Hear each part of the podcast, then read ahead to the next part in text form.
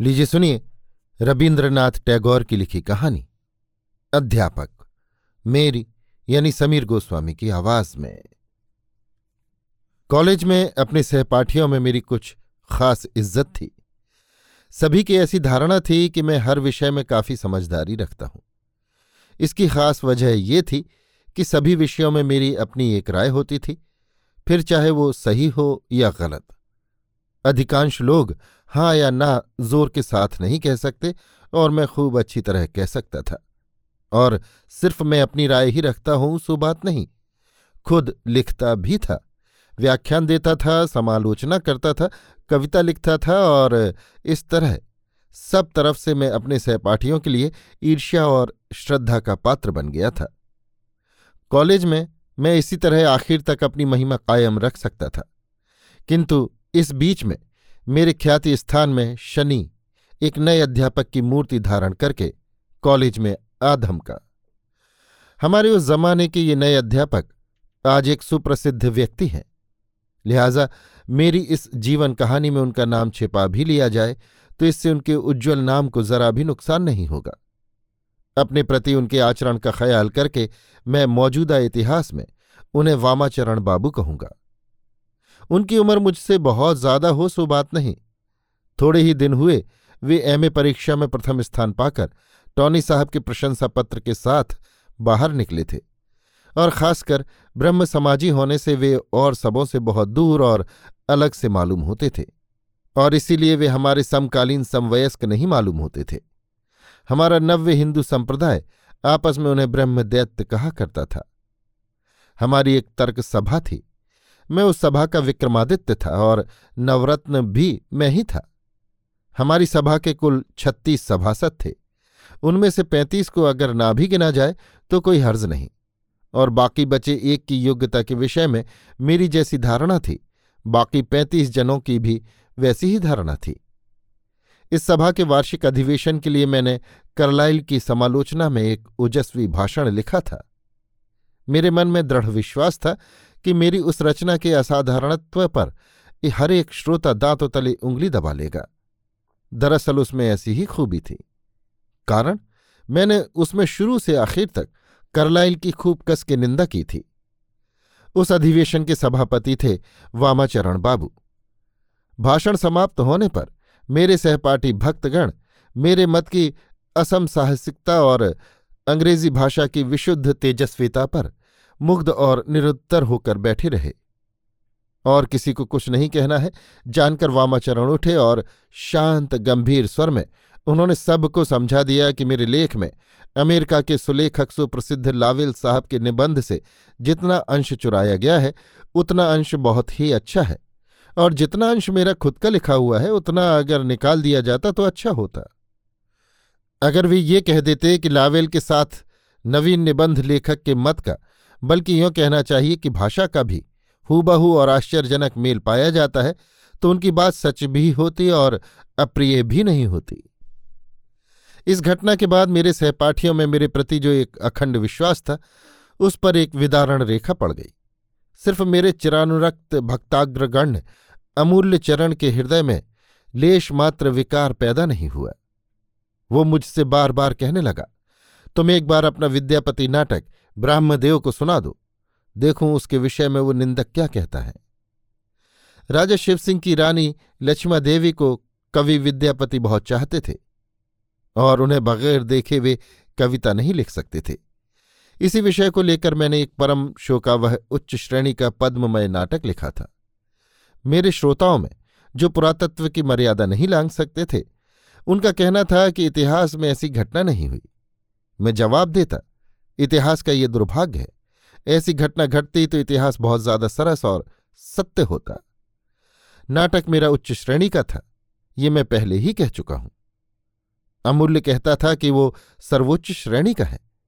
मैं अपने को जितना समझता था, वो मुझे उससे कहीं ज़्यादा समझता था। इसलिए मेरा कितना बड़ा विराट रूप उसके चित्त में प्रतिफलित था, उसकी मैं कल्पना भी नहीं कर सकता था। नाटक वामाचरण बाबू को सुना देने की सलाह मुझे बुरी नहीं मालूम हुई। कारण, मेरा सुदृढ़ विश्वास था कि उस नाटक में निंदा की योग्य कहीं भी जरा छिद्र नहीं है। लिहाजा, हमारी तर्क सभा का शीघ्र ही एक विशेष अधिवेशन हुआ और उसमें छात्रों के समक्ष मैंने अपना नाटक पढ़ सुनाया। अंत में वामाचरण बाबू उठे और उन्होंने उसकी आलोचना की। उस समालोचना का विस्तृत विवरण मैं नहीं लिखना चाहता। संक्षेप में इतना ही कह देना काफ़ी है कि समालोचना मेरे अनुकूल नहीं हुई। वामाचरण बाबू के मत से नाटक के पात्रों के चरित्र और मनोभाव कोई खास विशेषता नहीं रखते। बड़े बड़े वाक्यों में मामूली मनोभावों का दिखावा है, और वो भी भाप की तरह क्षणस्थायी और अनिश्चित। लेखक के हृदय में आकार और जीवन पाकर उनका सृजन या विकास नहीं हो पाया। बिच्छू की पूछ में डंक रहता है। वामाचरण बाबू की समालोचना के उपसंहार में ही तीव्रतम विष संचित था। आसन ग्रहण करने के पहले उन्होंने कहा, लेखक के इस नाटक के बहुत से दृश्य और मूल भाव गेटे के टासु नाटक का अनुकरण है और कहीं कहीं तो हूबहू अनुवाद करके रख दिया गया है। इस बात का अच्छा जवाब भी था। मैं कह सकता था कि होने दो अनुकरण, ये कोई निंदा की बात नहीं। साहित्य राज्य में चोरी विद्या बड़ी विद्या है, यहाँ तक कि पकड़े जाने पर भी। साहित्य के बड़े बड़े महाजन ऐसा करते आए हैं। और तो क्या, शेक्सपियर भी इससे नहीं बचे। असल में साहित्य में जिसकी मौलिकता अत्यधिक होती है, वही चोरी करने का साहस कर सकता है। कारण, वो पराई चीज़ को संपूर्णतः अपनी बना सकता है। ऐसी और भी बहुत सी अच्छी अच्छी बातें थीं, जो कही जा सकती थी, पर उस दिन नहीं कही जा सकी। विनय इसका कारण नहीं। असल में बात यह है कि उस दिन इनमें से एक भी बात सूझी ही नहीं। उसके करीब छह सात दिन बाद ये जवाब देवागत ब्रह्मास्त्र की तरह एक एक करके मेरे मन में उदित होने लगे। लेकिन शत्रु पक्ष सामने न होने से ये अस्त्र मुझे ही बेद बेद कर मारने लगे। मैं सोचने लगा, कम से कम ये बातें मुझे अपने क्लास के विद्यार्थियों को ज़रूर सुना देनी चाहिए। लेकिन उसमें भी दिक्कत ये थी कि ये मेरे उत्तर उन गधों की बुद्धि के लिए जरा कुछ ज़्यादा सूक्ष्म थे। उनके दिमाग का दायरा इतना तंग था कि वे समझते थे, चोरी तो आखिर चोरी ही है। मेरी चोरी और दूसरों की चोरी में कितना फ़र्क है, इतना समझने की सामर्थ्य अगर उनमें होती तो मुझमें और उनमें कोई खास फ़र्क ही ना होता। मैंने बीए की परीक्षा दी। परीक्षा में उत्तीर्ण तो हो ही जाऊँगा, मुझे कोई संदेह न था, किंतु मन में किसी तरह का आनंद नहीं रहा। वामाचरण के उस दिन के उन थोड़े से शब्दों की चोट खाकर मेरी संपूर्ण ख्याति और आशा का अभ्रभेदी मंदिर टूटकर भग्न स्तूप में परिणत हो गया। सिर्फ़ मेरे प्रति अबोध अमूल्य की जो श्रद्धा थी, वो किसी भी तरह नहीं घटी। प्रभात में यश सूर्य जब मेरे सामने उदित था, तब भी वो श्रद्धा लंबी छाया की तरह मेरे पैरों से लगी हुई थी और शाम को जब मेरा यश सूर्य अस्तोन्मुख हुआ, तब भी वो अपना लंबा आयतन लिए हुए मेरे पांवों को न छोड़ सकी। पर उस श्रद्धा में किसी तरह की परितृप्ति नहीं थी। वो शून्य छाया मात्र थी। मूढ़ भक्त के हृदय का मोहांधकार था वो। उसमें बुद्धि की उज्ज्वल किरण नहीं थी। पिताजी ने ब्याह के लिए मुझे देश बुलाया। मैंने उनसे और कुछ दिन का समय मांग लिया। वामाचरण की समालोचना से मेरे अपने अंदर एक आत्मविरोध, अपने प्रति एक विद्रोह का भाव पैदा हो गया था। मेरा समालोचक मन मेरे लेखक मन को छिपे छिपे चोट कर रहा था। मेरा लेखक मन कह रहा था, मैं इसका बदला लूँगा। फिर एक बार लिखूँगा और तब देखूँगा कि मैं बड़ा हूँ या मेरा समालोचक। मन ही मन मैंने तय कर लिया कि विश्व प्रेम, दूसरे के लिए आत्मविसर्जन और शत्रु को क्षमा, इस भाव को लेकर चाहे गद्य में हो या पद में, ज़बरदस्त सबलायम जैसी कोई बहुत ही ऊँची चीज़ लिखूँगा। और इस तरह देश के समालोचकों के आगे लंबी समालोचना के लिए ज़बरदस्त खुराक रख दूँगा। इसके लिए तय किया कि किसी सुंदर एकांत स्थान में जाकर रहूँगा और वहीं अपने जीवन की सबसे बड़ी कीर्ति का सृजन करूँगा। मैंने प्रतिज्ञा कर ली कि कम से कम महीने भर बंधु बांधव और परिचित अपरिचित किसी से भी न मिलूँगा। अमूल्य को बुलाकर मैंने उसे अपना प्लान बता दिया। सुनते ही वो स्तंभित सा रह गया। मानो उसी क्षण उसे मेरे ललाट पर अपने देश की भावी महिमा की प्रथम अरुण ज्योति दीख गई। अत्यंत गंभीर मुँह बनाकर उसने मेरा हाथ मसक कर, आँखें फाड़ फाड़ कर मेरे चेहरे की ओर देखते हुए मृदुस्वर में कहा, जाओ भाई, अमर कीर्ति का अक्षय गौरव अर्जन कर रहा हो। मेरा शरीर रोमांचित हो उठा। मुझे ऐसा लगा जैसे आसन्न गौरव गर्वित भक्ति विवल भारत के प्रतिनिधि के रूप में अमूल्य ने मुझसे ये शब्द कहे हों। अमूल्य ने भी कम त्याग नहीं किया इसके लिए। उसने अपने देश के लिए सुदीर्घ एक मास तक मेरे संग की आशा संपूर्ण रूप से छोड़ दी। एक गहरी सांस लेकर मेरा मित्र ट्राम पर सवार होकर अपने कर्नवालिस स्ट्रीट के मैस की तरफ़ रवाना हो गया और मैं चंदन नगर के गंगा किनारे के बगीचे में अपनी अमर कीर्ति का अक्षय गौरव अर्जन करने चल दिया। गंगा के किनारे बिल्कुल सुनसान घर में अकेले चित लेटे हुए विश्वजनीन प्रेम की बात सोचते सोचते दोपहर को मुझे गहरी नींद आ जाती और शाम के करीब पाँच बजे आँख खुलती। उसके बाद शरीर, मन अत्यंत अवसादग्रस्त हो जाता। किसी तरह चित्त विनोदन और समय काटने के लिए मैं बगीचे के पीछे की तरफ़ सड़क के किनारे कुर्सी पर जा बैठता और चुपचाप बैठा हुआ गाड़ियों और आदमियों का चलना फिरना देखता रहता। जब बहुत ही ज़्यादा असह्य हो उठता तो स्टेशन चला जाता। वहाँ टेलीग्राफ की कटकट आवाज़ होती, घंटी बजती, मुसाफिर आते जाते। हज़ार पहियों वाली सांप सी रेलगाड़ी धुआँ उगलती, फुसकारती और चीखती हुई इधर से उधर आती जाती रहती। मुसाफिरों की दौड़धूप और शोरगुल होता रहता। कुछ देर के लिए इससे मेरा मनोरंजन हो जाता। फिर घर आकर खा पी कर संगी साथियों के अभाव में जल्दी ही सो जाता और सवेरे जल्दी उठने की कोई भी ज़रूरत न होने से काफ़ी दिन चढ़े तक बिस्तर पर पड़ा रहता। उठते उठते आठ नौ बज जाते। शरीर मिट्टी हो गया। विश्व प्रेम का कोई रहस्य ढूंढे नहीं मिला। कभी भी अकेले रहने की आदत न होने से संगीहीन गंगा तट, सुनसान शमशान सा मालूम होने लगा। और अमूल्य भी कैसा गधा है कि एक दिन के लिए भी उसने अपनी प्रतिज्ञा भंग नहीं की। इससे पहले मैं कलकत्ता में बैठा सोचा करता था कि विशाल छायादार वट वृक्ष के नीचे पैर पसार कर बैठूँगा। मेरे सामने से कलनादनी स्त्रोत सवनी अपनी धुन में बहती चली जा रही होगी।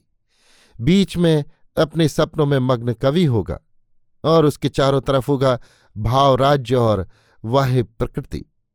कानन में पुष्प होंगे, पेड़ों की डालियों पर विहंग होंगे, आकाश में तारे होंगे, मन में विश्व जनीन प्रेम होगा और लेखनी के मुँह से अश्रांत अनंत भावस्त्रोत विचित्र छंद में प्रवाहित होता रहेगा।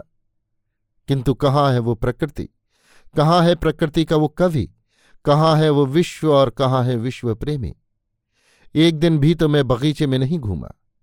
कानन के पुष्प कानन में खिलते हैं। आकाश के तारे आकाश में चमकते हैं। वट वृक्ष की छाया वट वृक्ष के नीचे ही पड़ी रहती है और मैं घर का घर ही में पड़ा रहता हूँ। अपनी महिमा को किसी भी तरह प्रमाणित न कर सकने के कारण वामाचरण के प्रति मेरा क्रोध क्रमशः बढ़ता ही गया। उस समय बाल विवाह को लेकर देश के शिक्षित समाज में ये ज़बरदस्त वाक युद्ध छिड़ गया था।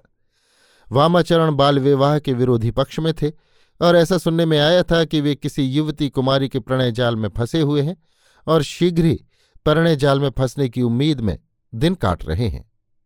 विषय मेरे लिए अत्यंत कौतुकप्रद और दिलचस्प था।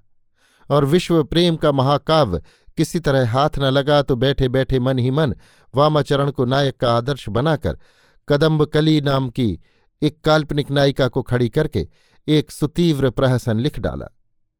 लेखनी द्वारा इस अमर कीर्ति का प्रसव हो जाने के बाद मैं कलकत्ता जाने की तैयारी करने लगा। इतने में मेरी यात्रा में एक ज़बरदस्त विघ्न आ खड़ा हुआ। एक दिन स्टेशन न जाकर यों ही अलसाया हुआ, मैं अपने बगीचे वाले मकान के कमरों में घूम फिर रहा था। ज़रूरत न होने से इसके पहले उन कमरों में कभी नहीं गया। कारण, बाह वस्तुओं के संबंध में मेरे अंदर किसी तरह का कुतूहल या दिलचस्पी कतई नहीं थी। उस दिन महज वक्त काटने के लिए हवा में उड़ते हुए डंठल से गिरे पत्ते की तरह इधर उधर घूम फिर रहा था। उत्तर की तरफ़ का दरवाज़ा खोलते ही मैं एक छोटे से बरंडे में जा पहुँचा। बरंडे के सामने बगीचे की उत्तरी सीमा की दीवार से लगे हुए बड़े बड़े दो जामुन के पेड़ थे। दोनों पेड़ों के बीच में बगल वाले बगीचे की सुदीर्घ वकुल बीथी का कुछ अंश दिखाई दे रहा था। किंतु ये सब मैंने पीछे देखा था। तब इतना देखने का अवकाश ही कहाँ था? तब तो मुझे सिर्फ़ षोड़शी युवती ही दिखाई दी थी, जो कि हाथ में किताब लिए सिर झुकाए टहलती हुई बड़ी तन्मयता से अध्ययन कर रही थी। ठीक उसी समय किसी तरह की तत्वालोचना करने की मुझमें सामर्थ्य नहीं थी। किंतु कुछ दिन बाद मैंने सोचा था कि दुष्यंत बड़े बड़े धनुष बाण लेकर रथ पर चढ़ के मृगया को गए थे। मृग तो मरा नहीं, बीच में देववश दस मिनट के लिए पेड़ की ओट में खड़े होकर जो कुछ उन्होंने देखा और सुना, वही उनके जीवन के संपूर्ण देखने सुनने में प्रधान बनकर रह गया। मैं भी कलम, पेंसिल और कागज़ कापी लेकर काव्य मृज्ञा के लिए घर से निकला था। विश्व प्रेम बेचारा जान बचाकर भागा और मैंने दो जामुन के पेड़ों की ओट में से जो कुछ देखना था सो देख लिया। मनुष्य अपने एक जीवन में दो बार ऐसा नहीं देख सकता। संसार में बहुत सी ऐसी चीज़ें हैं जो मैंने नहीं देखी। जहाज़ पर नहीं चढ़ा, हवाई जहाज़ पर नहीं उड़ा, कोयले की खान में नहीं उतरा, किंतु अपने मानसी आदर्श के संबंध में मैं पूर्ण भ्रांत और अज्ञ हो सकता हूँ। उत्तर का दरवाज़ा खोलने के पहले तक ऐसा संदेह भी मेरे मन में कभी उदित नहीं हुआ। मेरी उम्र इक्कीस को लांघने की तैयारी कर रही थी। इस बीच में मेरे अंतकरण ने कल्पना के योग बल से नारी के सौंदर्य की एक ध्यान मूर्ति न गढ़ ली हो, ऐसा नहीं कहा जा सकता। उस मूर्ति को नाना प्रकार के वेशभूषणों से सजाया है और अनेक अवस्थाओं में स्थापित किया है। किंतु कभी भी सुदूर स्वप्न में भी उसके पांवों में रंगीन चप्पल, बदन पर आधुनिक ढंग की कुर्ती, हाथ में किताब देखूँगा, ऐसी आशा नहीं की और न ऐसी इच्छा ही थी। किंतु मेरी मानस लक्ष्मी ने तो फागुन के अंत में संध्या के पहले प्रवीण वृक्ष श्रेणी के कांपते हुए घने पल्लवों के चंदोवे की लंबी छाया और धूप की विचित्र रेखाओं से अंकित पुष्प वीथिका में जूते और कुर्ती पहने हुए किताब हाथ में लिए दो जामुन के पेड़ों की ओट में से इस तरह अकस्मात ही दर्शन दिए और मैं देखते का देखते ही रह गया। दो मिनट से ज़्यादा नहीं देख सका। नाना छिद्रों में से नाना प्रकार से देखने की कोशिश की, लेकिन कुछ नतीजा नहीं निकला। उस दिन पहले पहल संध्या के पहले वट वृक्ष के नीचे पैर पसार कर बैठा। मेरी आँखों के सामने उस पार की घनी तरु श्रेणी थी। उसके ऊपर संध्या के तारे प्रशांत मुस्कुराहट के साथ उदित हुए। और फिर देखते देखते संध्या सुंदरी ने अपने नाथहीन, अत्यंत निर्जन सुहाग मंदिर का द्वार खोल दिया और चुपचाप जहाँ की तहां खड़ी रही। जो किताब मैंने उसके हाथ में देखी थी, वो मेरे लिए एक नया रहस्य निकेतन हो गई। सोचने लगा, कौन सी किताब है वो? उपन्यास है या काव्य? उसमें कैसी बातें लिखी हैं?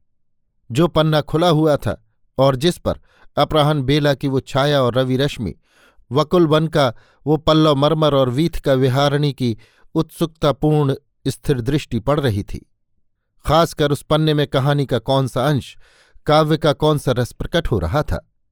साथ साथ ये भी सोचने लगा कि बिखरे हुए केश जाल की घनी छाया के नीचे, उसके सुकमार ललाट मंडप के भीतर विचित्र भावों का आवेश कैसे अपना विलास दिखा रहा होगा। कुमारी हृदय की निर्भृत निर्जनता में बैठी नई नई काव्य माया कैसे अपूर्व सौंदर्य लोक का सृजन कर रही होगी। आधी रात तक मैं ऐसी ऐसी न जाने कितनी बातें सोचता रहा, जिनका समझ में आने लायक वर्णन करना बिल्कुल असंभव है। मगर वो कुमारी ही है, ये बात मुझे किसने बताई? मुझसे बहुत पहले ही प्रणय दुष्यंत को, परिचय प्राप्ति की पहले ही शकुंतला के बारे में जिन्होंने आश्वासन दिया था, उन्हीं ने वे थी स्वयं मन की वासना। वे आदमी को सच झूठ मिलाकर असंख्य बातें कह दिया करती हैं। कोई बात ठीक उतर जाती है तो कोई बिल्कुल ही नहीं उतरती। दुष्यंत और मेरी बात ठीक उतर गई थी। मेरी ये अपरिचिता प्रतिवेशनी विवाहिता है या कुमारी, ब्राह्मण है या शूद्र, इसका निर्णय करना मेरे लिए कठिन नहीं था। किंतु मैंने ऐसा कुछ नहीं किया। मैं तो सिर्फ़ नीरव चकोर की तरह हज़ारों योजन दूर से अपने चंद्रमंडल को घेर घेर कर ऊर्ध्वकंठ से निरीक्षण करने की अश्रांत चेष्टा करता रहा। दूसरे दिन दोपहर को एक छोटी नाव किराए पर लेकर किनारे की तरफ़ देखता हुआ मैं ज्वार के मंद मंद बहाव में बहने लगा। मल्लाहों से दाढ़ चलाने की मनाही कर दी। मेरी शकुंतला के तपोवन की कुटीर गंगा के किनारे ही थी। कुटीर ठीक कण की कुटीर सी नहीं थी। गंगा तट से घाट की सीढ़ियाँ विशाल अट्टालिका के बरामदे तक चढ़ती चली गई थी। और बरामदा लकड़ी की ढालू छत की छाया से छायामय था। मेरी नाव जब नीरव मंथर गति से बहती हुई घाट के ठीक सामने पहुँची तो मैंने देखा, मेरी नवयुव की शकुंतला बरामदे में ज़मीन पर बैठी है। पीठ की तरफ़ एक चौकी है, उस पर कुछ किताबें रखी हैं और उन किताबों पर उसके खुले हुए बालों का ढेर लगा हुआ है। और वो चौकी का सहारा लेकर ऊपर की तरफ़ मुँह किए हुए अपनी बाई बाह सिर पर रखे पड़ी है। नाव से उसका चेहरा नहीं दिखाई देता। सिर्फ़ सुकोमल कंठ की एक सुकुमार वक्र रेखा दीख पड़ती है और खुले हुए दो पद पल्लवों में से एक घाट की ऊपर वाली सीढ़ी पर और दूसरा उसके नीचे की सीढ़ी पर फैला हुआ है। साड़ी की काली किनारी तिरछी होकर दोनों पैरों को घेरे हुए है। एक किताब मनोयोगहीन शिथिल दाहने हाथ से स्खलित होकर ज़मीन पर लौट रही है। दूर से ऐसा लगा जैसे मूर्तिमती मध्यान्ह लक्ष्मी हो। मालूम हुआ मानो दिन के काम काज से सहसा थकी हुई कोई निस्पंद सुंदरी अवसर प्रतिमा अपनी श्रांति दूर कर रही हो। उसके चरणों के नीचे गंगा, सामने सुदूर गंगा पार की तरुश्रेणी और ऊपर तीव्र तप्त नील अंबर अपनी उस अंतरात्मा रूपणी की ओर उसके खुले हुए पद पल्लवों की ओर, उसकी अलस विन्यस्त बाई भुजा की ओर, उसकी बंकिम कंठ रेखा की ओर अत्यंत निस्तब्ध एकाग्रता के साथ टकटकी लगाए चुपचाप देख रहा हो। जब तक दिखाई दी, देखता रहा। अपने सजन पल्लव नेत्रों से मैंने उन दोनों चरण कमलों को बार बार धो पहुंचकर अपने हृदय से लगाया। अंत में नाव जब कुछ दूर निकल गई, बीच में एक पेड़ की ओट बाधा बनकर आड़े आ खड़ी हुई। तब सहसा कैसी तो एक त्रुटि की याद उठाई। चौंक कर मैंने माझी से कहा, माझी, आज मैं नहीं जा सकूँगा। बस यहीं से लौट चलो। लेकिन लौटते वक्त विपरीत बहाव में डांड चलाने की ज़रूरत पड़ी। डांड की आवाज़ से मैं संकुचित हो उठा। वो आवाज़ मानो ऐसे किसी पर चोट करने लगी, जो सचेतन, सुंदर और सुकुमार है, जो अनंत आकाश व्यापी है और साथ ही हरिण शिशु के समान भीरू है। नाव जब घाट के पास पहुँची तो डांड की आवाज़ सुनकर मेरी प्रतिवेशनी ने पहले तो धीरे से मुँह उठाकर मृदु कुतूहल के साथ मेरी नाव की तरफ़ देखा। फिर दूसरे ही क्षण मेरी व्यग्र व्याकुल दृष्टि पर नज़र पड़ते ही वो चौंक कर घर के भीतर चली गई। मुझे ऐसा लगा जैसे मैंने उसे चोट पहुंचाई हो, और उससे मानो उसके कहीं गहरी ठेस पहुँची हो। जल्दी में उठ के जाते समय उसकी गोद में से एक आधा खाया हुआ अधपका अमरूद लुढ़कता हुआ नीचे की सीढ़ी पर आ पड़ा और उस दशन चिन्हित अधर चुंबित फल के लिए मेरा संपूर्ण अंतकरण उत्सुक हो गया। किंतु माझी मल्लाहों की शर्म से मेरे मन की मन ही में रह गई। मैं दूर से उसे देखता हुआ आगे बढ़ने लगा। देखा कि रह रहकर ज्वार का लालची पानी छलक छलक कर अपनी लोलुप रसना से उस फल को हथियाने की भरसक कोशिश कर रहा है। इस बात की कल्पना करके कि आध घंटे के अंदर उसका निर्लज अध्यवसाय ज़रूर चरितार्थ होगा। मैं क्लिष्ट चित्त से अपने घाट पर उतरा और नाव छोड़ दी। वट वृक्ष की छाया में पैर पसारे बैठा बैठा दिन भर स्वप्न देखने लगा। दो सुकोमल पद पल्लवों के आगे विश्व प्रकृति मस्तक झुकाए पड़ी है। आकाश प्रकाशमय है। धरणी पुलकित है। हवा उतावली हो उठी है और उसमें है दो अनावृत चरण। स्थिर, निस्पंद, सुंदर। वे जानते भी नहीं कि उनकी रेणु की मादकता से तप्त यौवन नव वसंत दिशा विदिशाओं में रोमांचित हो उठा है। इसके पहले प्रकृति मेरे लिए विक्षिप्त और विच्छिन्न थी। नदी, वन, आकाश, ये सब कुछ मुझसे अलग था। आज उस विशाल, विपुल, विकीर्णता में एक सुंदरी प्रतिमा दिखाई देते ही मेरा पहले का सब कुछ सहसा अवयव धारण करके एक हो उठा। आज प्रकृति मेरे लिए एक है। और सुंदर है। वो दिन रात प्रतिक्षण मूक रहकर मुझसे अनुनय कर रही है, कह रही है, मैं मौन हूँ, तुम मुझे भाषा दो।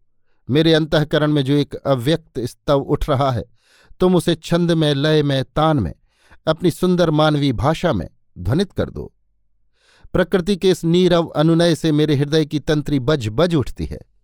बार बार मैं सिर्फ़ एक ही गीत सुन रहा हूँ। हे सुंदरी, हे मनुहारणी, हे विश्वजयनी हे प्राण पतंग की एकमात्र दीप शिखा, हे अपरिसीम जीवन, हे अनंत मधुर मृत्यु, इस गीत को मैं खत्म नहीं कर सकता, किसी से संलग्न नहीं कर सकता, इसे आकार देकर परिस्फुटित नहीं कर सकता और ना छंदों में गूंथ कर इसे व्यक्त ही कर सकता हूँ। मालूम होता है, मेरे हृदय मन में ज्वार के पानी की तरह एक अनिर्वचनीय अपरिमेय शक्ति का संचार हो रहा है। अभी तक उसे मैं अपने वश में नहीं ला सका हूँ। जब वो हाथ में आ जाएगा, तब मेरा कंठ अकस्मात दिव्य संगीत से ध्वनित हो उठेगा। मेरा ललाट अलौकिक आभा से आलोकित हो उठेगा। ठीक इसी समय एक नाव उस पार के नई हट्टी स्टेशन से पार होकर हमारे बगीचे के घाट पर आ लगी। दोनों कंधों पर चुनी हुई चादर लटकाए, बगल में छतरी दबाए, अमूल्य चरण आ पहुँचा। अकस्मात मित्र को देखकर मेरे मन में जैसा भावोदय हुआ।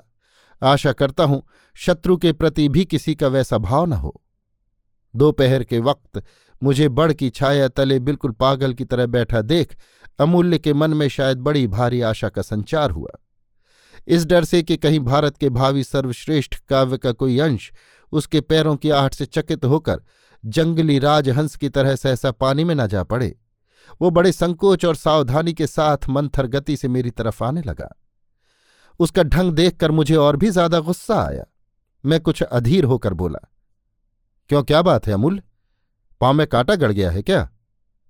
अमूल्य ने सोचा, मैंने कोई बड़ी भारी मज़े की बात कही है। हंसता हुआ वो मेरे पास आया और जेब में से रूमाल निकालकर उसकी तह खोलकर उससे खूब अच्छी तरह ज़मीन झाड़कर रूमाल बिछा के बैठ गया। बोला तुमने जो प्रहसन लिखकर भेजा था, उसे पढ़कर तो मैं हँसते हँसते लोटपोट हो गया। इतना कहकर वो मेरे प्रहसन से यहाँ वहाँ का अंश सुनाता हुआ फिर हँसते हँसते ऐसा लोटपोट होने लगा कि दम रुकने की नौबत आ गई। मेरा जी चाहने लगा कि जिस कलम से वो प्रहसन लिखा गया है, वो कलम जिस पेड़ की लकड़ी से बनी हो, उस पेड़ को जड़ समेत उखाड़ कर किसी धधकती हुई आग में मैं प्रहसन के जलाकर खाक कर दूँ। फिर भी शायद मेरा खेद नहीं मिटने का। अमूल्य ने बड़े संकोच के साथ पूछा, तुम्हारा काव्य कहाँ तक लिखा गया? सुनकर मेरे आग सी लग गई। मन ही मन कहा, जैसा मेरा काव्य है, वैसी ही तुम्हारी बुद्धि। और मुँह से कहा, काव्य की बात पीछे करूँगा भाई, व्यर्थ मुझे परेशान न करो। और वहाँ से उठकर चल दिया। अमूल्य कुतूहली आदमी ठहरा। चारों तरफ़ निगाह दौड़ाए बगैर उससे नहीं रहा जाता। उसके डर से मैंने उठकर उत्तर का दरवाज़ा बंद कर दिया। वो चट से पूछ बैठा, उधर क्या है भाई? मैंने कहा, कुछ नहीं, इतना बड़ा झूठ मैंने अपने जीवन में कभी नहीं कहा। दो दिन तक मुझे नाना प्रकार से नोच कर जलाकर, तीसरे दिन वो शाम की गाड़ी से रवाना हो गया। उसके रहते मैं बगीचे के उत्तर की तरफ़ कतई नहीं गया, उधर नज़र तक नहीं की। कंजूस जैसे अपने रत्न भंडार को छिपाए रखता है, उसी तरह मैं अपने बगीचे की उत्तरी सीमा को औरों की निगाह से बचाता रहा। अमूल्य के जाते ही मैंने दौड़कर उस दरवाजे को खोल दिया और बरंडे में जा बैठा। ऊपर उन्मुक्त आकाश में कृष्ण पक्ष के प्रारंभ की चांदनी छिटक रही थी और नीचे बगीचे में चांदनी और छाया की आँख मिचौनी चल रही थी। मरमरित पल्लवों के दीर्घ निश्वास से, पेड़ों के झरे हुए वकुल फूल के निविड़ सौरभ से और संध्यारण्य की स्तंभित संयत निस्तब्धता से बगीचे का प्रदोषांधकार रोम रोम में परिपूर्ण हो उठा था। और ठीक इसी समय मेरी कुमारी प्रतिवेशनी अपने वृद्ध पिता का दाहिना हाथ पकड़कर धीरे धीरे टहलती हुई उनसे बात कर रही थी और पिता स्नेह और श्रद्धा से झुककर ध्यान से सब सुन रहे थे। इस पवित्र, स्निग्ध वार्तालाप में विघ्न की कहीं कोई आशंका न थी। संध्या की शांत नदी में क्वाचित डांड का शब्द होता और दूर ही में विलीन हो जाता और पेड़ों के असंख्य नीड़ों में से दो एक पक्षी बीच बीच में क्षण भर के लिए बोल उठते। किंतु मुझे ऐसा लगने लगा कि मेरा हृदय चाहे आनंद से हो या वेदना से, मानो विदीर्ण हुआ जा रहा हो। मेरा अस्तित्व मानो प्रसारित होकर उस छाया और चांदनी से चित्रित धरणी से जा मिला। मैं अपने वक्ष स्थल पर अपनी पड़ोसिन के धीर पदक्षेप का अनुभव करने लगा। और तरु पल्लवों से संलग्न होकर मेरे कान मानो मधुर मृदु गुंजन ध्वनि सुनने लगे। उस विशाल मूढ़ प्रकृति की अंतर्वेदना मानो मेरे सारे शरीर की अस्थियों में कुहरित हो उठी और मानो मैं समझ गया कि धरणी पाँव के नीचे पड़ी रहती है, किंतु पांवों को जकड़ के पकड़ नहीं सकती और इसीलिए भीतर ही भीतर वो कैसी तो होती रहती है। पत्ते और डालियों से झुके हुए पेड़ बात सुन सकते हैं, किंतु समझ नहीं पाते। और इसीलिए वे अपने पत्ते और डालियों के संघर्ष के उन्मत्त कल शब्द से हाहाकार कर उठते हैं। मैं भी अपने सर्वांग और सर्वांतकरण में उन पदक्षेपों का, उस वार्तालाप का पूरी तरह अनुभव करने लगा। किंतु किसी भी तरह उसे अपने अंदर पकड़ कर न रख सकने के कारण तड़प तड़प के मरने लगा। दूसरे दिन मुझसे न रहा गया। सवेरे ही पहुँच गया अपने पड़ोसी से मिलने। वृद्ध भवनाथ बाबू उस समय चाय का प्याला पास में रखे, आँखों पर चश्मा चढ़ाए, नीली पेंसिल से चिन्हित मिल्टन की एक पुरानी किताब बड़े ध्यान से पढ़ रहे थे। मैं जब उनके पास पहुँचा तो उन्होंने चश्मा ऊपर चढ़ाकर अन्य मनस्क भाव से एक बार मेरी ओर देखा। किताब से अपने मन को वे उसी क्षण अलग न कर सके। अंत में अकस्मात चौंक कर जरा कुछ व्यस्तता के साथ मेरे आतिथ्य के लिए उठ खड़े हुए। मैंने संक्षेप में अपना परिचय दिया। वे ऐसे चंचल हो उठे कि चश्मा की खोली उन्हें ढूंढे न मिली। खामो खा मुझसे पूछ बैठे, आप चाय पियेंगे? हालाँकि मैं चाय नहीं पीता, फिर भी कह बैठा, पी लूँगा। भावनाथ बाबू व्यस्त हो उठे और किरण कहकर शायद कन्या को पुकारने लगे। दरवाजे के पास अत्यंत मधुर शब्द सुनाई दिया, क्या है बापूजी? मैंने मुड़कर देखा कि तापस कण्व की दुहिता सहसा मुझे देखकर त्रस्त हरणी की भांति भागने को तैयार है। भावनाथ बाबू ने उसे पास बुलाकर मेरा परिचय देते हुए कहा, ये हमारे पड़ोसी हैं महेंद्र कुमार बाबू। और मुझसे बोले, ये मेरी कन्या है, किरण बाला। मैं क्या करूँ मेरी कुछ समझ में ना आया और इस बीच में किरण मुझे अनम्र सुंदर नमस्कार भी कर चुकी। मैंने जल्दी से अपनी त्रुटि को संभालते हुए प्रति नमस्कार किया। भावनाथ बाबू ने कहा, बेटी, महेंद्र बाबू के लिए एक प्याला चाय तो ले आओ। मैं मनी मन अत्यंत संकुचित हो उठा, किंतु मुँह खोलकर कुछ कहने के पहले ही किरण चाय लाने चली गई। मुझे ऐसा लगा मानो कैलाश पर्वत पर सनातन भोलानाथ ने अपनी कन्या स्वयं लक्ष्मी से अतिथि के लिए चाय का प्याला लाने को कहा, और अतिथि के लिए वो अवश्य ही विशुद्ध अमृत होगा। किंतु फिर भी आसपास क्या नंदी भृंगी कोई भी कहीं हाजिर नहीं था। भवनाथ बाबू के घर अब मैं नित्य का अतिथि हूँ। पहले चाय से मैं बहुत ही डरता था, लेकिन अब तो सुबह शाम दोनों वक्त चाय पीते पीते मुझे चाय का पूरा नशा हो गया है। शुरू शुरू में मैं इस बहाने से भवनाथ बाबू के घर जाया करता था कि कुछ दिन पहले बीए परीक्षा के लिए मैंने जो जर्मन विद्वान लिखित दर्शन शास्त्र का नया इतिहास पढ़ा था उस विषय में उनसे आलोचना करके कुछ सीखूँगा। किंतु बाद में जब देखा कि वे हैमिल्टन आदि की पुराने जमाने की प्रचलित कुछ भ्रांत पोथियों में भटक रहे हैं तो उन्हें मैंने कृपा का पात्र समझा और उनके सामने मैं अपनी नई विद्या को अत्यंत आडंबर के साथ प्रकट करने लगा। भवनाथ बाबू ऐसे भले आदमी हैं और सभी विषयों में इतने संकोचशील है कि मुझ जैसे कम उम्र के युवकों के मुँह की बातें भी मान लेते हैं। जरा भी कहीं प्रतिवाद करने की ज़रूरत महसूस करते तो मारे संकोच के अस्थिर उठते? डरते कि कहीं मुझे बुरा न लग जाए। किरण हमारे इस आलोचना के बखेड़े में से किसी न किसी बहाने से उठ के चली जाती। इससे मुझे शोभ भी होता और गर्व भी। मैं समझता हमारे आलोच्य विषय का दुरूह पांडित किरण के लिए दुस्सह है। वो जब मन ही मन मेरे विद्या पर्वत की ओर देखती होगी तो उसे कितना ऊँचा देखना पड़ता होगा। किरण को जब मैं दूर से देखता था, तब उसे मैं शकुंतला, दमयंती आदि विचित्र नामों और विचित्र रूपों में जानता था। किंतु अब घर में उसे मैंने किरण के रूप में जाना। अब वो मेरे लिए जगत की विचित्र नायिका की छाया रूपणी नहीं है। अब वो एकमात्र किरण है। अब वो सौ सौ शताब्दियों के काव्यलोक से अवतीर्ण होकर, अनंतकाल के युवक चित्त का स्वप्न स्वर्ग छोड़कर, एक निर्दिष्ट भारतीय घर में कुमारी कन्या के रूप में विराज रही है। वो मेरी ही मातृभाषा में मेरे साथ अत्यंत साधारण घरेलू बातें करती है। साधारण बात में सरलता से हंस उठती है। वो हमारे ही घर की और लड़कियों की तरह हाथों में सोने के कड़े पहने रहती है। गले का हार कोई खास विशेषता नहीं रखता, किंतु बड़ा मीठा लगता है। साड़ी का पल्ला कभी जूड़े के ऊपर से घूमकर नीचे उतरता है तो कभी अपनी जगह से खिसक खिसक जाता है। ये सब बातें मेरे लिए बड़े आनंद की थी। और चूँकि वो काल्पनिक नहीं, सत्य है, वो किरण है, इसके सिवा वो और कुछ नहीं, इससे ज़्यादा भी नहीं, कम भी नहीं, और यद्यपि वो मेरी नहीं, फिर भी वो हमारी है। इसलिए मेरा अंतकरण सर्वदा ही उसके प्रति उच्छ्वसित कृतज्ञता रस से अभिषिक्त होता रहता।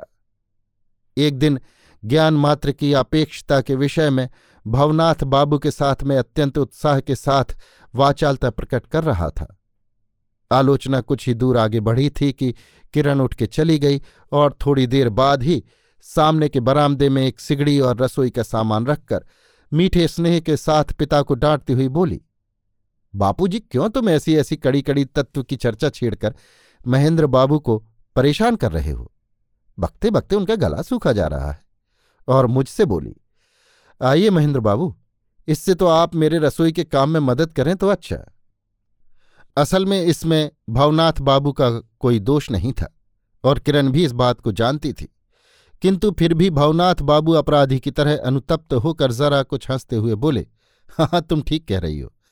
अच्छा ये सब बातें फिर कभी होंगी? और फिर वे निरुद्विग्न चित्त से अपने नित्य नियमित अध्ययन में तल्लीन हो गए। फिर एक दिन तीसरे पहर एक और गंभीर विषय छेड़कर मैं भवनाथ बाबू को स्तंभित किए दे रहा था कि बीच में किरण ने आकर कहा, महेंद्र बाबू, अबला को जरा सहायता करनी पड़ेगी। दीवार पर लता चढ़ानी है, मेरा हाथ नहीं पहुँचता। आपको कीलें गाड़कर मेरी मदद करनी होगी।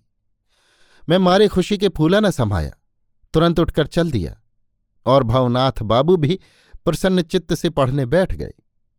इस तरह देखा गया कि जब भी कभी मैं भवनाथ बाबू से किसी गंभीर विषय की चर्चा छेड़ने की तैयारी करता, किरण ठीक उसी वक्त बीच में आकर किसी न किसी काम का बहाना बताकर सब चौपट कर देती।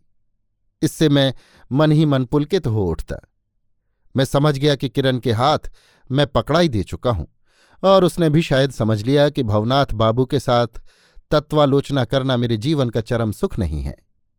बाह्य वस्तुओं के साथ हमारे इंद्रिय ज्ञान का संबंध निर्णय करता हुआ, जबकि मैं द्रूह रहस्य रसातल की मझदार में पहुँच रहा था। ठीक उसी समय किरण ने आकर कहा, महेंद्र बाबू, चलिए। रसोई के पास मैंने जो बैंगन का खेत बोया है, आपको दिखा लाऊं। चलिए। एक दिन की बात है।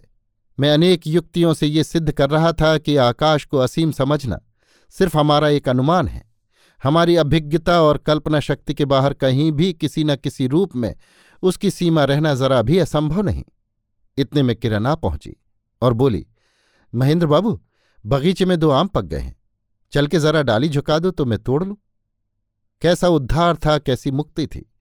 असीम समुद्र के बीच में से एक ही क्षण में कैसी सुंदर तट पर आ जाता था। अनंत आकाश और बाह वस्तुओं के संबंध में संशय जाल जितना ही जटिल और दुश्छेद्य क्यों न हो? किरण के बैंगन के खेत या पके आमों के बारे में किसी प्रकार की द्रूहता और संदेह का लेश मात्र न था। काव्य उपन्यासों में वे उल्लेख योग्य भले ही न हों, किंतु जीवन में वे समुद्र वेष्ट द्वीप की तरह मनोहर हैं। ज़मीन से पांवों का लगना कितना आरामदेह है। इस बात को वही जानता है जो बहुत देर से पानी में तैर रहा हो। इतने दिनों से मैंने अपनी कल्पना में जिस प्रेम समुद्र का सृजन किया था वो अगर सच होता तो वहाँ चिरकाल तक मैं कैसे बहता रहता मैं नहीं कह सकता। वहाँ आकाश भी असीम होता और समुद्र भी। वहाँ से हमारी प्रतिदिन की विचित्र जीवन यात्रा की सीमित घटनाएँ बिल्कुल ही निर्वासित होती। वहाँ तुच्छता का लेश मात्र न होता। वहाँ सिर्फ़ छंद, लय और संगीत में भाव व्यक्त करने पड़ते। और थाह लेने की कोशिश करता तो थाह भी नहीं मिलती। किरण उस तत्व समुद्र में डूबते हुए इस अभागे को निकाल के जब अपने आम्रकानन में ले गई तो पांवों के नीचे ज़मीन पाकर मैं जी गया। मैंने देख लिया कि बरंडे में बैठकर खिचड़ी रांधने में, नसैनी पर चढ़कर दीवार में कीलें ठोंकने में, पके आम तोड़ने के लिए डाली झुकाने में अकल्पनीय आनंद मिल सकता है। और मज़ा ये कि उस आनंद के लिए जरा भी प्रयास नहीं करना पड़ता। स्वतः जो बात मुँह से निकलती है, अपने आप ही जो हँसी खिलखिल उठती है आकाश से जितना प्रकाश आता है और पेड़ों के नीचे जितनी छाया पड़ती है, बस उतना ही काफ़ी है। इसके सिवा मेरे पास एक जादू की लकड़ी थी। मेरा नव यौवन, एक पारस पत्थर था। मेरा प्रेम, एक अक्षय कल्पतरु था। अपने प्रति अपना अखंड विश्वास। मेरा मन बोल उठा, मैं विजय हूँ, मैं इंद्र हूँ। अपने उच्च श्रवा के मार्ग में मुझे कोई बाधा ही नहीं दिखाई देती। किरण मेरी ही किरण है। इसमें मुझे कोई भी संदेह न रहा। अब तक ये बात मैंने साफ़ साफ़ नहीं कही, किंतु मैं ही जानता हूँ कि मेरे हृदय को इस छोर से लेकर, उस छोर तक परम सुख से विदीर्ण करती हुई ये बात, बिजली की तरह मेरे संपूर्ण अंतकरण में किस कदर क्षण क्षण में थिरक थिरक कर नाच नाच उठती थी कि किरण मेरी ही किरण है। इसके पहले मैं किसी भी अनात्मीय महिला के संस्त्रव में नहीं आया। जो नवीन रमणीय शिक्षा प्राप्त करके अवरोध के बाहर विचरण करती हैं, उनकी रीत नीत से भी मैं कतई वाकिफ नहीं। लिहाजा उनके आचरण में कहाँ शिष्टता की सीमा है, कहाँ प्रेम का अधिकार है, ये सब मैं कुछ भी नहीं जानता, और ये भी नहीं जानता कि मुझसे क्यों कोई प्यार नहीं करेगा। मैं किस बात में कम हूँ? किरण जब मेरे हाथ में चाय का प्याला दे जाती, तब चाय के साथ भर प्याला किरण का प्यार भी मैं ग्रहण करता, और जब चाय पीता तो मन ही मन अनुभव करता रहता कि मेरा ग्रहण सार्थक हुआ और किरण का दान भी सार्थक हुआ। किरण अगर सहज स्वर में कहती कि, महेंद्र बाबू, कल सवेरे आएँगे ना? तो उसमें भी छंद और लय में कविता सी बज उठती। मोहन सुर में बजी बांसुरी सुन सुन मुग्धा मुग्ध हुई। मुझ अबला को छोड़ चले क्यों? सोच सोच में क्षुब्ध हुई। और मैं जब साधारण तौर पर जवाब देता, कल सुबह आठ बजे आऊँगा तो क्या किरण के कानों में भी ऐसा ही कोई छंद न बज उठता होगा? मेरे दिन और रातों में मानो अमृत समा गया। मेरी संपूर्ण चिंता और कल्पना क्षण क्षण में नई नई शाखा प्रशाखा फैलाती हुई लता की तरह अपनी वेष्टनी में लपेट लपेट कर किरण को मुझसे खूब कस के बांधती चली गई। किसी दिन जब शुभ अवसर आएगा तब किरण को क्या पढ़ाऊँगा, क्या सिखाऊँगा, क्या सुनाऊँगा, क्या दिखाऊँगा? इन्हीं सब असंख्य संकल्पों से मेरा मन आच्छन्न हो गया। मैंने यहाँ तक तय कर लिया कि मैं उसे ऐसी शिक्षा दूँगा, जिससे जर्मन विद्वान रचित दर्शन शास्त्र के नए इतिहास से भी उसकी दिलचस्पी हो जाए। नहीं तो मुझे वो पूरी तरह समझ नहीं पाएगी। उसे मैं अंग्रेज़ी काव्य साहित्य के सौंदर्य लोक में राह दिखाता हुआ ले जाऊँगा। मैं मन ही मन हंसने लगा और कहने लगा किरण तुम्हारा बैंगन का खेत और आम का बगीचा मेरे लिए नया राज्य है।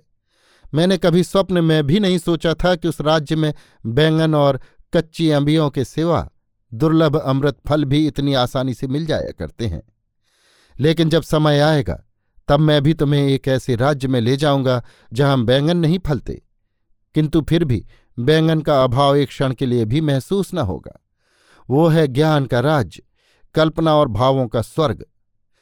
इधर मेरी छुट्टियों के दिन पूरे हो रहे थे, और ब्याह के लिए, देश पहुँचने के लिए, पिता का स्नेहपूर्ण अनुरोध क्रमशः कठोर आदेश में परिणत हो रहा था। उस पर अमूल्य भी अब रोके रुकता नहीं दिखाई देता। न जाने कब, किस दिन वो उन्मत्त वन हस्ती की तरह मेरे पद्म वन में आधमकेगा और अपने विपुल चरण चतुष्ट से सब तहस नहस कर देगा। कोई ठीक नहीं। मेरा उद्वेग उत्तरोत्तर प्रबल होने लगा। और दिन रात मैं यही सोचने लगा कि कैसे जल्द से जल्द हृदय की आकांक्षा को व्यक्त करके अपने प्रणय को विकसित करूँ। एक दिन दोपहर को भवनाथ बाबू के घर जाकर देखा कि वे गर्मी की थकान से थक कर आराम कुर्सी पर बैठे बैठे सो गए हैं और सामने गंगा तट के बरामदे के नीचे निर्जन घाट के सोपान पर बैठी किरण कोई किताब पढ़ रही है। मैं दबे पाँव उसके पीछे जाकर खड़ा हो गया। देखा कि एक नया कविता संग्रह है। जो पन्ना खुला हुआ है, उसमें शैली की एक कविता उद्यत है और उसके एक किनारे लाल पेंसिल की लकीर खिंची हुई है। उस कविता को पढ़कर किरण एक दीर्घ निश्वास छोड़कर स्वप्न भाराकुल नयनों से आकाश के दूरतम प्रांत की ओर देखने लगी। मुझे ऐसा लगा, मानो आज वो उस एक ही कविता को बार बार घंटों तक पढ़ती रही है और अपनी हृदय तरणी के पाल में मात्र एक उत्तप्त दीर्घ निश्वास भर के उसे उसने अनंत नीलाकाश में नक्षत्र लोक के लिए छोड़ दिया है। शैली ने किसके लिए ये कविता लिखी थी, मैं नहीं कह सकता। किंतु इसमें कोई संदेह नहीं कि महेंद्र कुमार नाम के किसी भारतीय युवक के लिए हरगिज नहीं लिखी। मगर इतना तो मैं दावे के साथ कह सकता हूँ कि इस स्तवगान में मेरे सिवा और किसी का अधिकार नहीं हो सकता। किरण ने उस कविता के बगल में अपनी अंतरतम हृदय पेंसिल से एक उज्ज्वल रक्त चिन्ह अंकित कर रखा है। उस माया रेखा के मोह मंत्र से कविता आज उसी की बन गई है और साथ साथ मेरी भी। मैंने अपने पुलकोच्छ्वसित चित्त को संभालकर स्वाभाविक स्वर में कहा, क्या पढ़ रही हैं? पूरे वेग से दौड़ती हुई पालशुदा नाव मानो सहसा किसी टीले से टकरा गई। किरण ने चौंक कर जल्दी से किताब बंद करके उसे अपने आंचल में छिपा लिया। मैंने हँसते हुए कहा, कौन सी पुस्तक है? जरा मैं देख सकता हूँ। किरण को कैसी तो एक ठेस सी लग गई। वो आग्रह के साथ कह उठी, नहीं नहीं, कुछ नहीं, फालतू है। मैं कुछ दूर पर नीचे की एक सीढ़ी पर बैठ गया और अंग्रेज़ी काव्य साहित्य की चर्चा छेड़ दी। ऐसे ढंग से कहना शुरू किया कि उससे किरण को साहित्य की शिक्षा भी मिले और अंग्रेज़ कवि की जबान में मेरे मन का भाव भी व्यक्त हो सके। दोपहर की तेज धूप की गहरी निस्तब्धता में जलस्थल के छोटे छोटे कल शब्द मीठी मीठी लोरियों की तरह अत्यंत मधुर और सकरुण होकर सुनाई देने लगे। किरण मानो अत्यंत अधीर हो उठी। बोली, बापूजी वहाँ अकेले बैठे हुए हैं। अनंत आकाश के संबंध में अपनी बहस आज पूरी नहीं कीजिएगा। मैं मन ही मन सोचने लगा, अनंत आकाश तो हमेशा ही बना रहेगा और उसके संबंध में बहस भी कभी खत्म नहीं होगी। किंतु जीवन क्षणभंगुर है और शुभ अवसर तो और भी दुर्लभ और क्षणस्थायी है। किरण की बात का जवाब न देकर मैंने कहा, मेरी अपनी कुछ कविताएँ हैं, आपको सुनाऊँगा। किरण ने कहा, कल सुनूँगी। और दूसरे ही क्षण बरामदे की तरफ़ देखती हुई बोल उठी, बापूजी, महेंद्र बाबू आए हैं। भावनाथ बाबू, नींद से उठे हुए बालक की तरह अपने सरल नेत्रों को खोलकर चंचल हो उठे। मेरी छाती में धक से एक ज़बरदस्त चोट सी लगी। मैं भावनाथ बाबू के पास जाकर अनंत आकाश के विषय में बहस करने लगा। और किरण किताब हाथ में लिए, शायद निश्चिंत निर्विघ्नता में, किताब पढ़ने की धुन में, ऊपर अपने सोने के कमरे में चली गई। दूसरे दिन सवेरे की डाक से मुझे एक अंग्रेज़ी दैनिक पत्र मिला, जिसमें एक जगह लाल पेंसिल का निशान था। उसमें बीए का रिज़ल्ट निकला था। शुरू में ही प्रथम श्रेणी में किरण बाला बंदोपाध्याय का नाम दिखाई दिया। उसके बाद प्रथम, द्वितीय, तृतीय किसी भी श्रेणी में मेरा अपना नाम नहीं दिखाई दिया। परीक्षा में अकृत कार्य होने की वेदना के साथ साथ वज्राग्नि की तरह एक संदेह की ज्वाला भी जल उठी। सोचने लगा, शायद ये किरण अपनी ही किरण है। वो कॉलेज में पढ़ी है और परीक्षा दे चुकी है।